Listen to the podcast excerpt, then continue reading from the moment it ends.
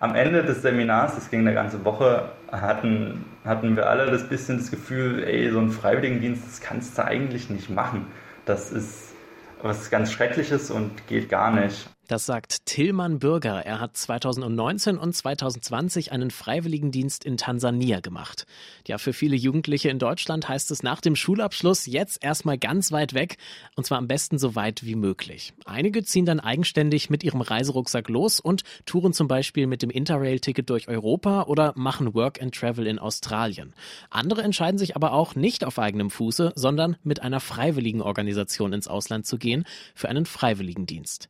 Ihr habt an dem Ton am Anfang ja sicher schon so ein bisschen rausgehört, diese Freiwilligendienste, die sind nicht ganz unumstritten. Und warum, das klären wir heute. Ich bin Joris Bartsch, schön, dass ihr dabei seid. Mephisto 976, Radio für Kopfhörer. postkoloniale Freiwilligendienste. Das ist ein ganz schöner Brocken und ich persönlich kenne mich da auch ehrlich gesagt gar nicht so gut aus und deshalb habe ich mir Unterstützung gesucht und ich habe mit der Geschichtsprofessorin Christine Krüger gesprochen. Zuerst habe ich sie gefragt, warum es inzwischen überhaupt so kritisch gesehen wird, wenn man im Rahmen eines Freiwilligendienstes in den globalen Süden reist. Ja, das, also zuerst einmal ist vielleicht das inzwischen falsch, denn seit es Freiwilligendienste in oder außerhalb von Deutschlands gibt, und zwar vor allem in dem, was ja seit den 60er Jahren äh, als die Entwicklungsländer bezeichnet wurde, wurde das kritisch gesehen. Und gerade die 70er hm, Jahre waren sehr, sehr sensibel auch gegenüber dieser Frage oder gegenüber dem Kolonialismus. Also in den 70er Jahren, 60er, 70er Jahren sind ja die Entwicklungsdienste gegründet worden. Die allerersten Entwicklungsdienste, die in Großbritannien ge gegründet wurden, waren auch äh, Freiwilligendienste. Die, das heißt, da sind ähnlich wie wir das heute kennen, Schulabgänger direkt nach der Schule in sogenannte Entwicklungsländer geschickt worden und sollten dort mithelfen äh, und äh, bestimmte Aufgaben übernehmen. Vor allem aber, das war der Gedanke in dieser Zeit, sollten sie die Jugend dort mobilisieren und den, das eigene Engagement sozusagen als Vorbild darstellen. Und da sieht man schon, dass letztlich da ähm, kolonialistische Gedanken hintersteckten, nämlich der Gedanke, die westliche europäische Jugend ist engagiert, während die äh, Jugend in den ehemaligen Kolonien, also das ist auch oft aus Kolonialdiensten hervorgegangen, diese Freiwilligendienste, ist ähm, passiv, ist apathisch. Das war so der Gedanke dahinter. Und ja, da sieht man schon, das ist, ist ein klares äh, koloniales äh, Stereotyp, was dahinter steht, nämlich die, die, die starre Welt äh, der sozusagen kolonialisierten Völker gegenüber der dynamischen, fortschrittsorientierten westlichen Welt. Dieses Bild oder diese Bilder sieht man heute immer noch oft in ähnlicher Form in der Werbung. Ich denke da ganz klassischerweise an so die weiße Person, die umringt von schwarzen Kindern äh, steht, die sie irgendwie anlachen. Warum wird diese Darstellung oft als problematisch kritisiert? Ja, diese Darstellung ist ganz eindeutig problematisch, weil sie letztlich ganz klar in den meisten Fällen auch schon durch die Bildsprache eine westliche Überlegenheit oder wenn man es ähm, rassisch deutet, oft sogar auch eine weiße Überlegenheit. Meistens sind das weiße Freiwillige oder weiße Entwicklungshelfer umringt von farbigen äh, Kindern oder aber auch äh, Erwachsenen, die aber in der Mitte steht, die das, die, die, die Person ist, die, die darstellt, die erklärt, die zeigt, wie es geht, und da wird oft äh, ein Überlegenheitsbild transportiert in dieser Bildsprache auch der Entwicklungshilfe, ja, wie, wie ja auch in, der, in dem Ausdruck Entwicklungshilfe selber. Es, es gibt einen Helfer, der anderen dabei hilft, sich zu entwickeln und dabei auch schon, kommt auch, auch in diesem Ausdruck schon der, der Überlegenheitsgedanke mit zum Sprechen letztlich. Es gibt auf der einen Seite staatlich geförderte Freiwilligendienste, aber eben auch private Angebote. Hier fällt dann oft der Begriff Voluntourism. Ähm, ja, wo liegen da die großen Unterschiede und woher kommt dieser Begriff? Genau, also seit den 90er Jahren gibt es tatsächlich diese privaten Anbieter. Ich glaube, der erste äh, private Anbieter war 1992 in Großbritannien, der eben äh, Freiwilligendienste äh, sozusagen als Urlaubsreise oder auch als längeren Urlaubsaufenthalt geplant hat. Und da fließt dieses Volunteerism, also Volunteerism ist der englische Ausdruck und dann Voluntourism liegt nah, weil, weil das eben ja auch als Abenteuer verkauft wurde in den, in den 90er Jahren und bis heute als Abenteuer oft verkauft wird. Und und ja teilweise auch angeboten wird, dass solche solche hm, Hilfs, äh, solche ja freiwilligen Aufenthalte, für die man Geld zahlen muss, was teilweise so hoch ist, wie auch eine Urlaubsreise sein würde. Äh, man, man kann dann freiwillig bei einer Naturschutzorganisation oder in einem Kinderheim oder sonst was mitarbeiten ähm, und kann das dann noch verbinden mit einer Urlaubsreise durch das Land oder mit einem Sprachkurs. Also da fließen beide, beides fließt ineinander, das, das, der Freiwilligendienst und ähm, dieser, dieser Tourismusgedanke, was natürlich auch äh, ja, sehr problematisch ist, weil mm, auch das wieder ja, ganz klar so eine wirtschaftliche Überlegenheit derjenigen Freiwilligen, die dann dahin gehen, zeigt, die dann ja sozusagen den, das, das Helfen zum Abenteuer machen, was natürlich von denjenigen, die sich helfen lassen, nicht immer gerne gesehen wird. Jetzt kommt von Organisationen, die solche Reisen anbieten, aber oft auch die Kritik, dass dieser Begriff Volontourism ja praktisch für alle Freiwilligendienste im Ausland genutzt werde. Was ist Ihre Einschätzung? Sollte man damit differenzierter umgehen? Ja, das würde ich schon sagen. Sie hatten ja vorhin, da bin ich gar nicht drauf eingegangen, auch äh, nach dem Unterschied zwischen staatlichen Angeboten oder, oder ja, staatlich organisierten Angeboten und äh, kommerziellen Angeboten ähm, gefragt. Und da gibt es sicherlich insgesamt und im, im Sektor dieser Freiwilligendienste äh, sehr, sehr große Unterschiede. Also, und man muss sich, wenn man selber interessiert ist, so einen Freiwilligendienst zu machen, sicherlich sehr, sehr gut informieren, wo man mitmacht. Denn es gibt einige Dienste, äh, die beispielsweise Aufenthalte in Kinderheimen äh, anbieten. Und dann hat sich das in den Ländern, wo diese Kinderheime sind, so entwickelt, dass das ein Wirtschaftsfaktor für diese Länder wird und einige Eltern ihre Kinder bewusst in diese Kinderheime schicken, weil sie wissen, dann gibt es Geld und die Kinder würden sonst aber zu Hause bei ihren Eltern bleiben. Und das sind natürlich Problem, sehr, sehr problematische Aspekte, die damit zusammenhängen.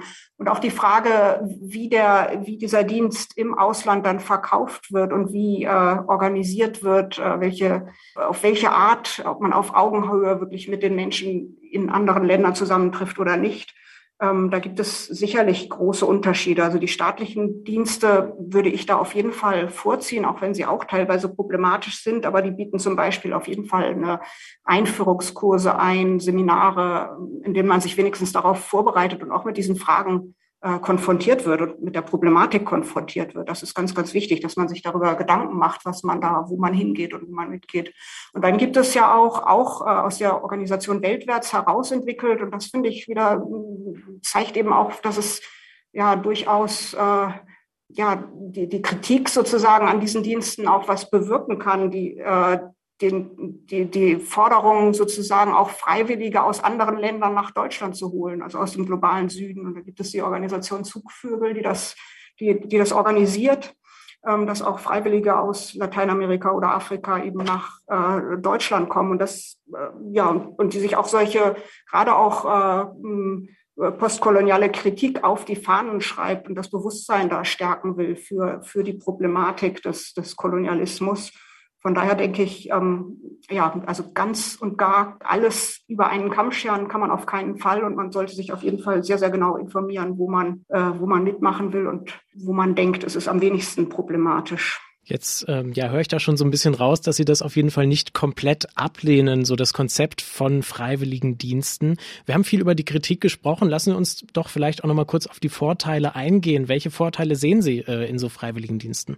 Ja, je nachdem, wie sie organisiert sind, wie gesagt, wenn man versucht, da Kontakte auf Augenhöhe zu äh, herzustellen, denke ich schon, dass, dass sie auch dazu beitragen können, einen Dialog äh, herzustellen zwischen eben verschiedenen Kulturen. Ähm, wie gesagt, das muss immer unter dieser Prämisse eben laufen, dass das Dialog auf Augenhöhe ist und dass nicht eine Seite ähm, die Überlegenheit oder die angebliche Überlegenheit, also eigene Überlegenheit darstellen will. Aber ich glaube, dann kann das äh, eine sehr, also auch sehr positive Effekte haben, dass man tatsächlich andere Kulturen kennenlernt, sich gegenseitig besser kennenlernt. Es ist natürlich auch immer die Frage, wie weit das äh, vielleicht nicht dann insgesamt sehr viel gleichgewichtiger sein sollte. Also tatsächlich so eine Art Austausch, die dieses Austauschelement sehr viel stärker macht. Das sind also die Einschätzungen von Christine Krüger. Sie ist Professorin für neuere und neueste Geschichte an der Uni Bonn. Wir wollen uns aber natürlich auch ansehen, was das in der Praxis bedeutet. Meine Kollegin Nora Schamberg, die hat sich bei einer Organisation umgehört, die Freiwilligendienste anbietet, beim Missionswerk Leipzig. Und sie hat sich auch mit einem Studenten unterhalten, der einen Freiwilligendienst gemacht hat. Was Gutes tun und gleichzeitig die Welt entdecken. Das erhoffen sich viele junge Leute, die einen Freiwilligendienst machen. Im Jahr 2019 waren das aus Deutschland allein ca. 7200 Stück. Das ergab eine Studie des Netzwerkes für personelle Zusammenarbeit. Viele der freiwilligen Organisationen bieten ihre Dienste dabei auch in ehemaligen deutschen Kolonien an, zum Beispiel in Tansania, Südafrika oder Namibia. Das wurde in den letzten Jahren häufig kritisiert. Denn wenn mehrheitlich weiße deutsche Freiwillige einen Dienst in ehemaligen Kolonien machen, würden postkoloniale Strukturen aufrechterhalten werden.